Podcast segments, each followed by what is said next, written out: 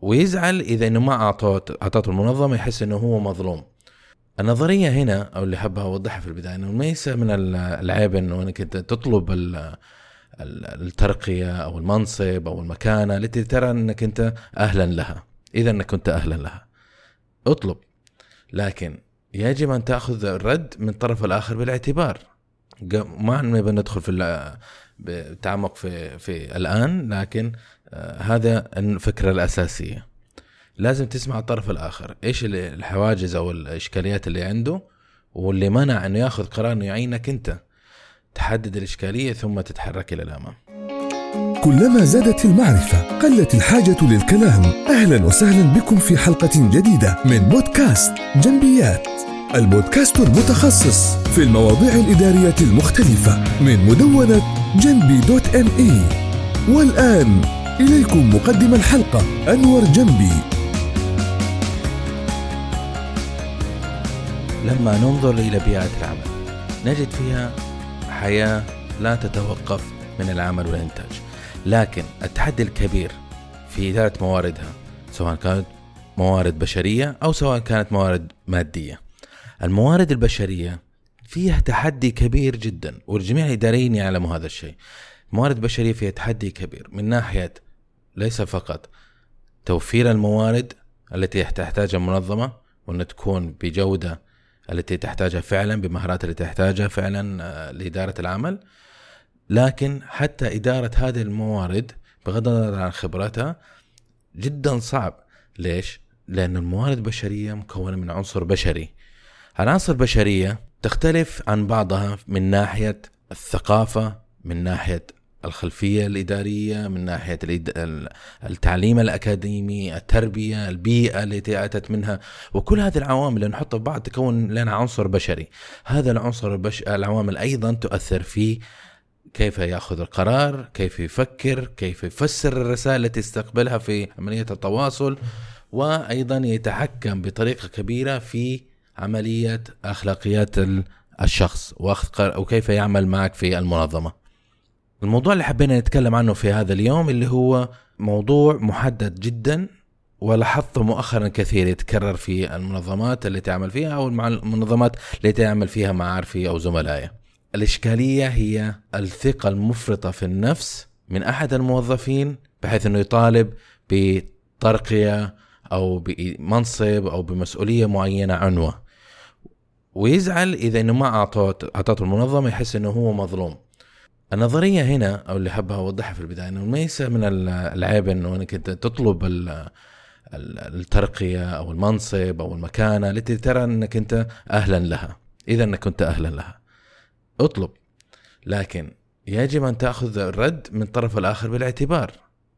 ما بندخل في التعمق في في الآن، لكن هذا الفكرة الأساسية، لازم تسمع الطرف الآخر إيش الحواجز أو الإشكاليات اللي عنده واللي منع أنه يأخذ قرار أنه يعينك أنت. تحدد الإشكالية ثم تتحرك إلى الأمام. النقطة المهمة اللي نحب نتكلم فيها هنا حتى نفتح الموضوع بشكل أوسع هو عامل الثقة في النفس وعلاقتها بالخبرة العملية. هذا يجيبنا إلى اللي يوضح لنا الموضوع هذا اللي حاول أوصل له اللي هو نظرية دانين كروجر وتأثيرها من ناحية الخبرة والثقة في النفس. الآن لو إيش يقول إيش تقول ال ال النظرية النظرية تقول إنه الموظف أو الشخص عندما يكون قليل خبرة تكون ثقته جدا عالية، لكن مع تقدم الوقت وزيادة الخبرة تخفض الثق الثقة في النفس بشكل قوي، ومع الوقت ثم بعد زيادة أيضا في مرحلة أخرى يبدأ الثقة تزيد، لكن عمرها ما تصل إلى الثقة العمياء اللي كانت في أول أيام عمله بأيام الخبرة القليلة. وهذا منطقي لأن الشخص عندما يبدأ حياته العملية الحقيقة ما يعرف إيش الصح ولا الخطأ، ولا يدري إيش إمكانياته، ولا يدري إيش التحديات، ولا يدري إيش العواقب اللي ممكن تصير إذا أخطأ عن ناحية عن ناحية العمل أو العواقب اللي ممكن تصير عليه هو أو على صورته. الشخص متخرج جديد متحمس قليل خبرة لا يدرك الكثير، لكن يريد أن يثبت نفسه، يريد أن يتعلم، يريد أن يتقدم، فالنتيجة تكون شخص عديم خبرة تدوبه أول يوم في العمل، لكن ثقته عالية، لو تعطيه أي مهمة يتولاها. لكن مع الوقت في المرحلة الثانية يكتشف أنه لا والله أنا ما أعرف كل شيء، في أشياء معينة ما أعرفها، وثم يتعلم أيضا أنه هناك في عواقب للأمور، ما تقدر تدعي أنك تعرف كل شيء أو تدرعم في كل شيء، لأن إذا أخطأت في عواقب وخيمة ممكن تأثر على الأعمال، ممكن تأثر على زملائك، ممكن تأثر على عائلتك، فيجب أن يتروى ويتحلى بالحكمة. في هذه المرحلة الثانية اللي احنا فيها ننخفض ال... ال... يكتشف الواقع ثم تنخفض الثقة بشكل دراماتيكي. المرحلة الثالثة اللي هي يبدأ يتكون فيها نضج خبرة، ويتحول في تلك المرحلة الخبر... الثقة في النفس تبدأ بالصعود تدريجيا، لكن في أكثر الأحوال عمرها ما توصل الثقة كما كانت في المرحلة الأولى. وجدير بالذكر أن القائد في المنظمة دوره كبير من ناحية أنه يتولى الشخص قليل الخبرة ذو الثقة العالية والخبرة المعدومة شبه معدومة، ويدير تلك الحماس بطريقة إيجابية بحيث أنه ينفع الموظف دون أن يضره، ويستغل تلك الطاقة القوية المؤقتة التي لن تطول مع الشخص، يستغل تلك الثقة في مصلحة العمل. المرحلة الثانية، ما دور القائد بالنسبة للموظف؟ عندما يفقد الموظف ثقته يبدأ القائد بتوجيه الموظف وبناء ثقته في نفسه مرة أخرى، بإرساله بدورات تدريبية، بعمل كوتشنج معه، بتقييمه المستمر، بتحديد مناطق الضعف ومساعدته على تقوية مناطق الضعف. بتلك الطريقة فقط سيبدأ ببناء خبرة ناضجة، ومن هناك يزيد ثقته في نفسه ليصبح قائد جديد يقود منظمته، يقود منظماته، يقود بيئات العمل إلى نجاح، وتلك هي سنة الحياة. لكن السؤال هو كيف أتعامل مع مرؤوس أو موظف يجيني يقول لي والله أنا أستحق هذه الترقية، أو أنا أستحق الترقية هذه أكثر من فلان؟ الشخص عنده ثقة في نفسه وعنده حجة في نظره، ونفترض أن قرار الترقيات أو قرار التعيين كان عمل دون أي إشكالية أخلاقية أو تفضيل، يعني بني قرار الترقيات أو عدم الترقية على أسس صحيحة. في هذه الحالة الموظف إذا كان يتردد، للأسف كثير من المدراء يعانوا من إشكالية في التعامل مع العناصر البشرية، مع البشر، يدخل فيها المجاملات، يدخل فيها الحياء، يدخل فيها، لكن الواقع هذا عمل، ولا نقصد أن نكون وقحين في التعامل مع الآخرين، لكن يجب أن نعامل نأخذ بالحسبان مشاعرهم، كفاءتهم، خبرتهم، أو كيانهم كإنسان. هذا أنا معك فيها، لكن كإداري واجبك الرئيسي والمهم هو تعيين الشخص المناسب في المكان المناسب للقيام بالمهمة المناسبة التي تحتاجها المنظمة.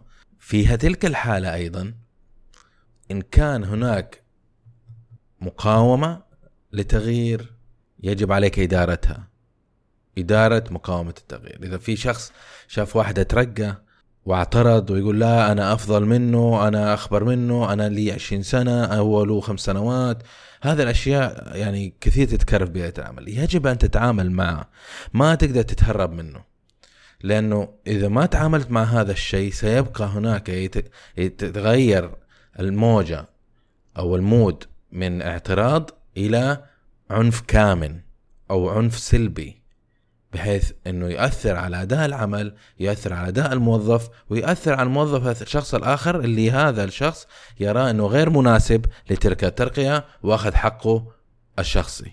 كيف تتعامل مع موقف مع هذا؟ يجب أن تأخذ الشخص على شخص على مك في مكان شخصي، آه وتتفاهم معه شخصيا بين بينكم أنتم الاثنين، بغير ما يكون هناك جمهور، إياك أن تفتح مواضيع حساسة مثل هذه قدام زملائه، قدام الناس الآخرين.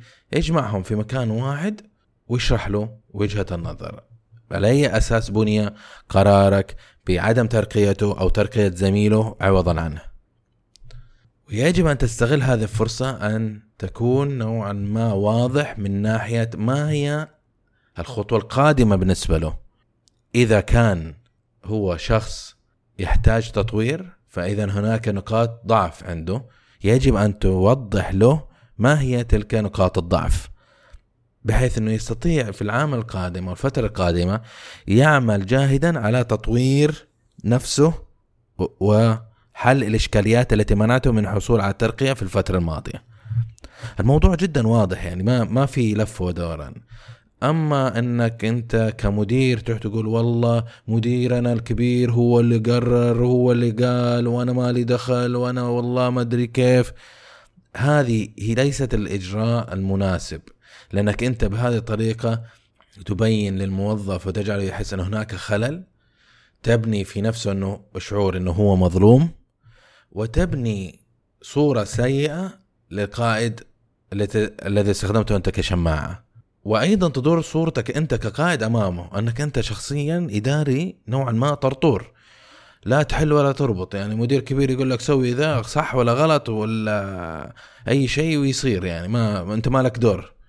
في يصير الموظف يبني نظرته إلى القائد الأكبر منك اللي أخذ القرار وضره، إنه هو صاحب القرار، أما أنت مجرد شخص موجود يعني تدير أشياء إدارية خف على خفافي، لكن إذا جاء الجد واحتاجك أنت أنت عديم فائدة. هذه صورة سيئة لا يمكن عكسها للموظفين أو زرعها في تفكيرهم وإضرار، بكذا أنت فعلا دمرت العمل والعجلة العمل. النظرية الأوحد، وقبل سنوات كثيرة سمعت أنا هذا الشيء، هذه العبارة: الترقية أو المنصب أو الإدارة تكليف وليس تشريف. الناس يظنون أن كل ما واحد أخذ ترقية هذه مكافأة لهذا الشخص. إيه نعم، هو نوعا ما مو مكافأة، هو هذا الشخص عمل عام سنة كاملة السابقة وأثبت أنه شخص منتج، وأثبت للإدارة أنه يتمتع بالمهارات اللازمة التي تؤهله ليدخل الباب للمرحلة القادمة، ليتولى مسؤوليات أكبر. ليست مكافأة أنه أشوف شخص والله أداؤه كويس أعطيه ترقية عشان يأخذ زيادة فلوس. زيادة الأجر هي نظير لزيادة العمل وهي مسؤولية.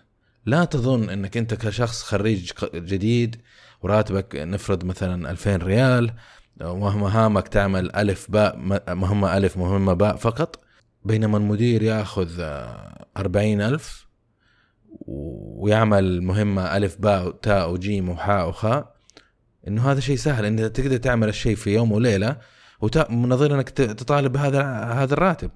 الشخص هذا تطور إلى ذاك الراتب، إلى ذاك المسؤوليات، إلى ذاك المنصب بخبرة، بعمل سنين، وبكثير من الأخطاء اللي وقع فيها، وكثير من الليالي من السهر والمعاناة حتى وصل إلى ذاك المنصب. سوف تصل أنت بعد، ما في إشكالية، سوف تصل وتتمتع بإذن الله ما كتب لك ربي من رزق، لكن خذها حبة حبة، ولا تنظر في لقمة الشخص الأشخاص الآخرين وتطالب بها. هذا رزقه هو وجهد عمله عانى فيه السنوات القادمة السنوات الماضية. وللأسف في مجتمعات العمل دائما لما نيجي نشوف شخص مؤثر أو شخص كاتب أو شخص ممثل أو شخص ناجح أو شخص رجل أعمال، نشوف النتيجة فقط، نشوف النتيجة أنه هو ناجح، هو مؤلف، هو كتب، هو سافر، هو عنده سيارة، هو عنده بيت، لكن نغفل أن نراجع الشخص هذا إيش عانى وإيش سوى السنوات الماضية حتى استحق هذه المرحلة، حتى استحق هذه الدرجة، حتى استحق هذه النعمة، حتى استحق هذا الرزق، حتى استحق هذا الإنجاز. ولتبسيط الأمور، العلاقة بين صاحب العمل وبين الموظف علاقة تعاقدية عمل. صاحب العمل يريد أن يدير عمل مربح أو ربحي، والإنجاز العمل يحتاج موارد بشرية ويحتاج موارد مادية. من الموارد البشرية أنت، فقرر أن يوظفك أنت كأجير، يعطيك أجر نظير تقوم بعمل. في المرحلة القادمة إذا حس أنك أنت مؤهل تقدر تاخد أو تتوجه المرحلة الثانية أو تتقدم إلى العمل مهام أكثر تقدم، أكثر صعوبة، أكثر تعقيد، قرار صاحب العمل أن يدفع لك يزيد لك الأجر نظير أن تعمل ذاك العمل. لكن هو قرار صاحب العمل، هو يقرر. إذا أنه ما قرر قرر أنه هو ما يوظفك أنت أو يرقيك أنت تعمل بأجل العمل الآخر، وقرر يعين أحمد ولا سعد ولا فهد ولا راكان، هذا قراره، هو صاحب العمل. لك الحق طبعا، هي مو عبودية، من حق الحق أنت كموظف أنك تروح لصاحب العمل وتروح تتكلم معه وتقول له والله وجهة نظري أنا صراحة كنت حابب أنه أخذ هذا الوظيفة، أنا كنت شايف نفسي أنا مؤهل، بس أنت شو وجهة نظرك؟ هو يقول لك وجهة نظر، والله لا لسه بدري عليك. طيب إيش بدري علي؟ إيش ناقصني؟ ممكن تشرح لي عشان أقدر أشتغل على نفسي حتى أتطور، وأنا شاكر لك هذه الفرصة. فيجي يقول لك والله أنا ياريتك أنك أنت تتحكم في النقطة الفلانية، أو تتعلم اللغة الإنجليزية، أو تتعلم تستخدم الحاسب، أو تستخدم تتعلم كيف تلقي في في المحاضرات، أو تتكلم في مناسبات. هذه مهارات ممكن يقول لك هي، ومنها أنت كذا تحدد إيش الخطوة القادمة حقتك، تركز في الفترة القادمة وتعمل على تطوير مهاراتك الشخصية حتى تستحق إن شاء الله في في القريب العاجل في نظر صاحب العمل أنك أهلا فعلا لتلك المسؤولية اللي تطمح لها أنت إن شاء الله. وهناك كمان وجهة نظر معينة ومهمة. لحين هذا الكلام اللي قلته كله كلام جميل وكلام عملي وكلام آه يتمتع نوعا ما بالتنظيري قد يقول البعض، لكن على ثقة أنه يجيني واحد يوم من الأيام يقول لي يا أخي انت ايش تقول، هالناس البيئات العمل كلها واسطة، والمدير يحابي فلان عشان عشان مرجعه، عشان اصله، عشان شكله، عشان نادي يشجع نفس النادي، عشان عندهم نفس السيارة. هذا الاسباب الظروف ليست منتشرة بشكل كبير، مع انه انا اشوفها يعني الاحظها انا في بيئة العمل عندنا العربية الغير ناضجة نوعا ما. أه تتكرر هذه الإشكالية، وأقول نعم موجودة، لكن هي حالات استثنائية ليست متفشية على الصعيد جدا عالي. لكن بغض النظر، إذا أنت حسيت أنك أنت متعرض لحالة مماثلة فيجب أن تراجع نفسك أيضا وتشوف إيش الإشكالية وكيف تحاول أن تتجنب هذا السيناريو. من الطرق اللي أنا حابب، طبعا الحلول كثير، اللي تروح تدور على وظيفة أخرى، تكلم موارد بشرية تستشيرهم، تتكلم المدير تواجهه تقول والله أنا كذا كذا وأحس أنك أنت مو عادل معي، هل في شيء ممكن أسويه حتى أنال كذا وكذا؟ هذه هذه المواجهة، أنا أحب المواجهة لأن تكشف الأمور كثيرة وتضع النقاط على الحروف. لكن النقطة اللي حابب وحس أنها جدا مهمة هي تسويق النفس، تسويق الشخصي، تسويق من أنت، تسويق مهاراتك، تسويق إمكانياتك كإنسان. تسوق للناس وتعرفهم بشخصك وتعرفهم ما هي الإمكانيات التي يمكن أنك أنت فعلا أنك ترجع فيها للمنظمة.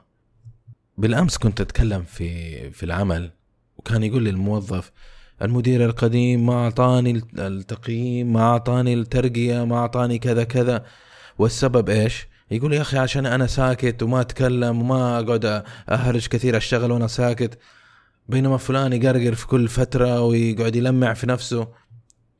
وأنا أقول لك صح، هذا الكلام جدا صحيح ومشكلة كبيرة، لكن في يدك حلها. أنا ما بقول أنك أنت تروح تنافق وتجعل منك مهنة تكون نصاب، لكن الإشكالية تكون أو حل الإشكالية تكون إنك تعرف بالناس، تحاول تكون حاضر أنت فعلا. عندنا مثل الحجازي يقول البعيد عن العين بعيد عن القلب. لازم إنك أنت تكون عند أصحاب قرار، يشوفونك، تعرف يعرفوا إنجازاتك، إيش تسوي، تعمل ساكت أنا إيش دراني أنا إيش قاعد تسوي. إذا أنا في بيئة عمل وما أقيس الأمور بمعايير قياس بطريقة صحيحة، ممكن أنا أغفل كإداري، أنا إنسان في نهاية اليوم، ممكن أخطأ، ممكن يأثر علي إحساسي ومشاعري حتى لو بدون قصد، إنسان. لكن أنت كشخص يجب أن تحاول تعرف، تحاول تيجي الصباح وتقول للناس والله في اجتماعات تتكلم لا تقعد ساكت يا أخي. في ناس يقهروني، يجي اجتماع صامت هو، سواء كان إداري ولا خريج ولا جديد ولا زي كذا، يا أخي ساكت طول الاجتماع ما يتكلم. ما أدري إيش موضوعك، ليش ما تتكلم، ليش ما تعبر، ليش ما تقترح، ليش ما تشارك. والأسوأ من هذا نوع آخر، يا أخي ما يسكت، يتكلم ويقعد يتفلسف في كل صغيرة وكبيرة، سواء الموضوع يخصه هو شخصيا أو الحل في يده هو شخصيا، ولا الموضوع يخص أقسام أخرى ما لو دخل فيها لا قريب ولا بعيد، بس يحب يتفلسف. هذه في تلميع للنفس أو تسويق للنفس بطريقة صحيحة، بطريقة ناضجة ما فيها خطأ. وفي تسويق همبقة أو عقول مصارية كفتة، ما أخذ الموضوع على صبايا، وكل ما جاف أحد شاف المدير راح صباح الخير، ويوم جاء فتح له الباب، ويوم يدخل يوقف له ويقعد يلمع له ويقعد ي... كل ما قال شيء غبي المدير يقعد يقول له والله صح عليك، أنت رهيب، أنت قائد، انت... يا أخي وش التسويق ده؟ هذا ده غباء، هذا غباء يا أخي. سوق نفسك بقيمتك، إذا أنت إنسان ما عندك قيمة يا أخي روح واترك المنظمة في حالها. ونشدد إنه جدا مهم في بيئة العمل، إياك يا أخي تحس إنه أنت تأخذ أو تستحق ترقية، تستحق زيادة، تستحق كذا، أنك تكون مدير عشان أنت عندك عشرين سنة خبرة أو خمستاشر سنة خبرة. عدد سنين فقط تعني أنك أنت اشتغلت في هذا المج... في هذا العمل لعدد كذا كذا سنين، لكن لا تؤهلك أوتوماتيكيا أنك أنت تأخذ تذهب إلى المرحلة القادمة. لسنا في وظائف، يعني إحنا نتكلم عن مجال خاص، لسنا في دوائر حكومية ولا قطاع عسكري كل سنة تأخذ زيادة بغض النظر عن أدائك، بغض النظر عن إنجازاتك، بغض النظر عن دورك في المنظمة أو فائدتك كإنسان في هذه الدنيا. فبيئة العمل الناجحة يجب أن تكون أنت ذو قيمة. وحتى تكون ذو قيمة يا أخي، هل تتوقع أنت كإنسان ممكن توصل لكامل دوافعك، كامل إمكانياتك كإنسان؟ لا يمكن. ليش؟ لأنه في يوم من الأيام أنت يوم كنت طفل كان أقصى إمكانياتك أنك تبي تمشي، هدفك أنك تبي تمشي. يوم مشيت قلت والله أبا أجري، يوم جريت أبا أقرأ، يوم قريت أبا أتعلم إنجليزي، يوم هذا أبا خلصت ابتدائي، رحت المتوسطة، أبا أدخل جامعة، أبا أتزوج، أبا أربي عيال، أبا أربيهم. إمكانياتك وأهدافك تتطور بشكل مستمر، وعمره ما توقف إلا بوفاتك بعد عمر طويل. إذن لا تصل إلى مرحلة يقال لها بالإنجليزي status quo. status quo هي وقوف في مرحلة معينة، فترة راحة، خلاص أنا كذا تمام، سلطان زماني، أنا قضيت خمستاشر سنة، أنا خمسة سنوات، أنا عشر سنوات. يا أخي أنا عندي ناس يجيني يقول لي يا أخي أنا عندي خمس سنوات خبرة. يا أخي والنعم فيك، أنت خمس سنوات حقتك هذه والنعم فيك، لكن ليش تحس أنك أنت خلاص وقفت عندك خمس سنوات خبرة؟ خلاص توقف مكانك، محلك سر، ما في مجال للتطور، خلاص تعرف كل شيء، ليش توقف؟ إذا أنت مبسوط في المرحلة اللي أنت فيها، لا في مرحلة ثانية ترى أحلى وأحلى. حدد، لازم تكون صريح مع نفسك. إذا ما تقدر أنت تقيم نفسك، والغالب أنه صعب أن واحد يقيم نفسه، دور طرف محايد، شخص تثق فيه، قل له تعال بكلمك في ربع ساعة كده، عشر دقائق، تعال اجلس معاي، إيش رأيك أنا فيه يا أخي؟ أبى أتطور، أبى أصير أنا مدير العام، أبى أصير مدير تنفيذي، أبى أصير مسؤول بلدية، وش ينقصني؟ يجي يقول لك والله ننقصك يا أخي أنك أنت تتولى هذا الموضوع أو تتمرى هذه المهارة. هذه الإشكاليات اللي تكون عندك، ومنها تأخذها أنت وتتطور، تشوف، تحاول تقرأ، تتعلم، تروح دورات، تشوف الناس أصحاب الخبرة إيش يسوون وتحاول تتعلم منهم في الحياة العملية. هذه هي طريقة التعلم، هذه طريقة التقدم، ما هي طريقة ثانية، ما في طريقة ثانية، ما تقدر تختار شيء ثاني، ما تقدر تتهرب أنك أنت تتطور، وإلا حتجد نفسك أنك أنت قابع في نفس المكان ما تتحرك أبدا. لا تفكر أبدا أنك أنت عشان سنين الخبرة معناته أنت خلاص أنت تستحق هذا ولا تستحق ذاك. ممكن تأخذ عشرين سنة أنك أنت قاعد تسوي نفس المهمة، وش تعلمت؟ تعلمت تسوي هذا الشيء عشرين سنة، خير يطير، شو يسوي لك؟ يعني تصير مدير عشان انك انت تسوي شغله فلانيه. طيب الامور المحاسبيه، اداره الفريق، حل الاشكاليات، اداره المشاريع، هذه الامور كلها جزء من الاداره. هل تعرفها انت؟ هل تعرفها؟ هل تتقنها؟ ما تتقنها. وهذه الاشكال اللي تجدها في المنظمات الغير ناضجه، تجد ان المنظمه تاخذ شخص ماني عارف ليش يا أخي يسوون كذا. شخص وهم يتبعوا سنة الأقدمية، القسم هذا أوكي مات المدير أو استقال أو تقاعد أو فصلوه، يجي يجيبوا واحد أقدم واحد. مين هذا؟ فلان مصطفى. جيب مصطفى حطه في الإدارة هو المدير. طيب يا أخي يعرف يدير هو أصلا، يعرف يدير نفسه، يعرف يسوي تقارير، يعرف يخطط، يعرف يبيع، يعرف يشتغل، يعرف يدرس، يعرف يقود فريق. يا أخي عندك فريق شباب، الجيل القادم من الإداريين في المنظمة مسؤول عنهم هو. تيجي الرجال يسلك أموره، يلمع على الإداري، المدير حق الموظفين حقونهم فلح فلح ما فلحوا عنا ما فلحوا فصلهم، ويدمر لك جيل يا أخي. بعدين يقول لك والله بيئات العمل ما هي ناضجة. ما بيئات العمل ما هي ناضجة لأنه إداريين ما هم ناضجين. كيف أنا يا أخي أعلم فريق الجيل القادم من الموظفين الإداريين والمنتجين في المنظمات بينما المديرين أصلا عليهم علامة استفهام؟ يا أخي حط قائد مناسب في المكان المناسب يسوي لك شغلك ويدفع. يا أخي لا تصير بخيل يا أخي، جيب واحد خبرة ويدفع له وي... وي... ويدير عملك ويأمن لك إنتاجية ويطور فريق العمل. كل هذه الأعمال ممكن يسوي لك إياها. لما نجيب واحد نص كم وش بيسوي لك يا أخي؟ تسليك هو الموضوع. ما بتشوف والله إلا الفقر، وتشوف الخسارة، وتشوف تفكك الفريق وإشكاليات، وتشوف دائما هذول المدراء النص كم وش يسوي لأنه هو ضعيف أصلا ما يعرف إيش يدير. تلاقي دائما مسالم نوعا ما، يسلك أموره بطريقة تحت الرادار. حتى مع موظفينه تلاقيه يوفر لهم أشياء بزيادة يسكتهم حتى لا يطالبون أو يحطوا عيونهم عليه إنه هو إيش موضوعه. كيف المدير؟ والله الباش مهندس مصطفى أحسن واحد، أحسن رهيب ومتعاون متفهم وشعر. لكن يا خنبقة يا موظف، وش فادك هو؟ وش علمك؟ وش طورك؟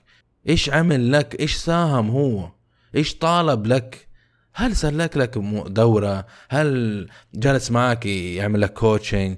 كيف تتطور المرحلة القادمة؟ موظفين يجلس يقعد سنوات، خلاص أنا سنوات بالتقادم أصير مدير وأجلس وأخذ راتبي وانتهى الموضوع. بعدين يقول لك فلان ليش يظلمني؟ فلان يظلم لأنك أنت خنبقة ما تعرف، أنت لا تشتغل ولا تطورت وأنت حدك هذا الوظيفة الخايسة اللي أنت قاعد فيها. وخلي مصطفى هذا ينفعك، باش مهندس مصطفى أبو نسكو إداري أبو نسكم اللي ما همه لنفسه وأصلا ما هو قادر يدير نفسه على تدير فريقه، هذا خله ينفعك. خلي في بالك الصراحة مع صاحب العمل جدا مهم. ما أنت في عبودية ولا أنت مجبور أنك تشتغل في منظمة ما. تقدر أنت تترك المنظمة إذا ما عجبتك، لكن إذا واجهت مشكلة أو تحس أن في شيء تحتاجه اجلس مع صاحب العمل، خلك صريح معه، اعكس له مشاعرك، اعكس له احتياجاتك. اي نعم انا ادري انه في اصحاب عمل ما ينعطوا وجه واصحاب عمل يكسفوا، آه اداره موارد بشريه بس بالصوره ما لها دور ولا شيء.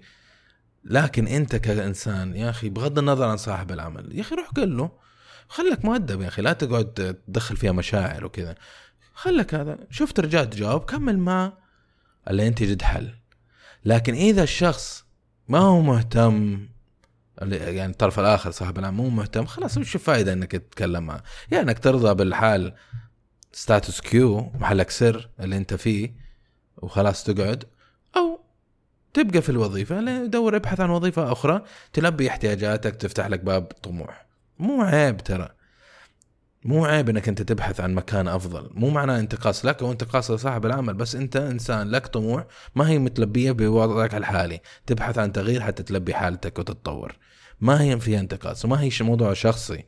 بعض اصحاب العمل ياخذها موضوع شخصي، فلان استقال اوف هذا النذل ما لا ما لا خوي. يا اخي ما فيها شيء ترى، صاحب عمل تدفع لي اجر اسوي شغل، قررت اني ما بسوي لك الشغل لا تعطيني اجر، بروح اخذه لاحد ثاني، عندي شغله ثانيه في بالي بسويها.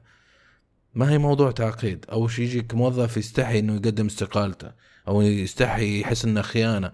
مش متزوج أنت صاحب العمل، وظيفة ما تبى تشتغل عنك ما اشتغلت يا أخي، قدم استقالتك وروح دور لمصلحتك. لكن وأنت بدور مصلحتك خلي في بالك مصلحة صاحب العمل. خليك صاحب أخلاقيات، لا تقول أنا بستقيل وتقعد تبيع العمل وتخنبق وتخون الأمانة. زي ما هو وظفك يوم احتاجك احتجت أنت فيه، اتركه بطريقة أفضل، بطريقة سلسة، بحيث أنه أعماله ما تتأثر. يتذكروك الناس، والدنيا صغيرة، الدنيا دوارة، وبإذن الله ركز على الهدف وسوف تصل. كنتم مع حلقة أخرى من بودكاست جنبيات. ندعوكم لزيارة المدونة على جنبي دوت إم إي ومتابعتنا على قنوات السوشيال ميديا. دمتم بود وفي أمان الله.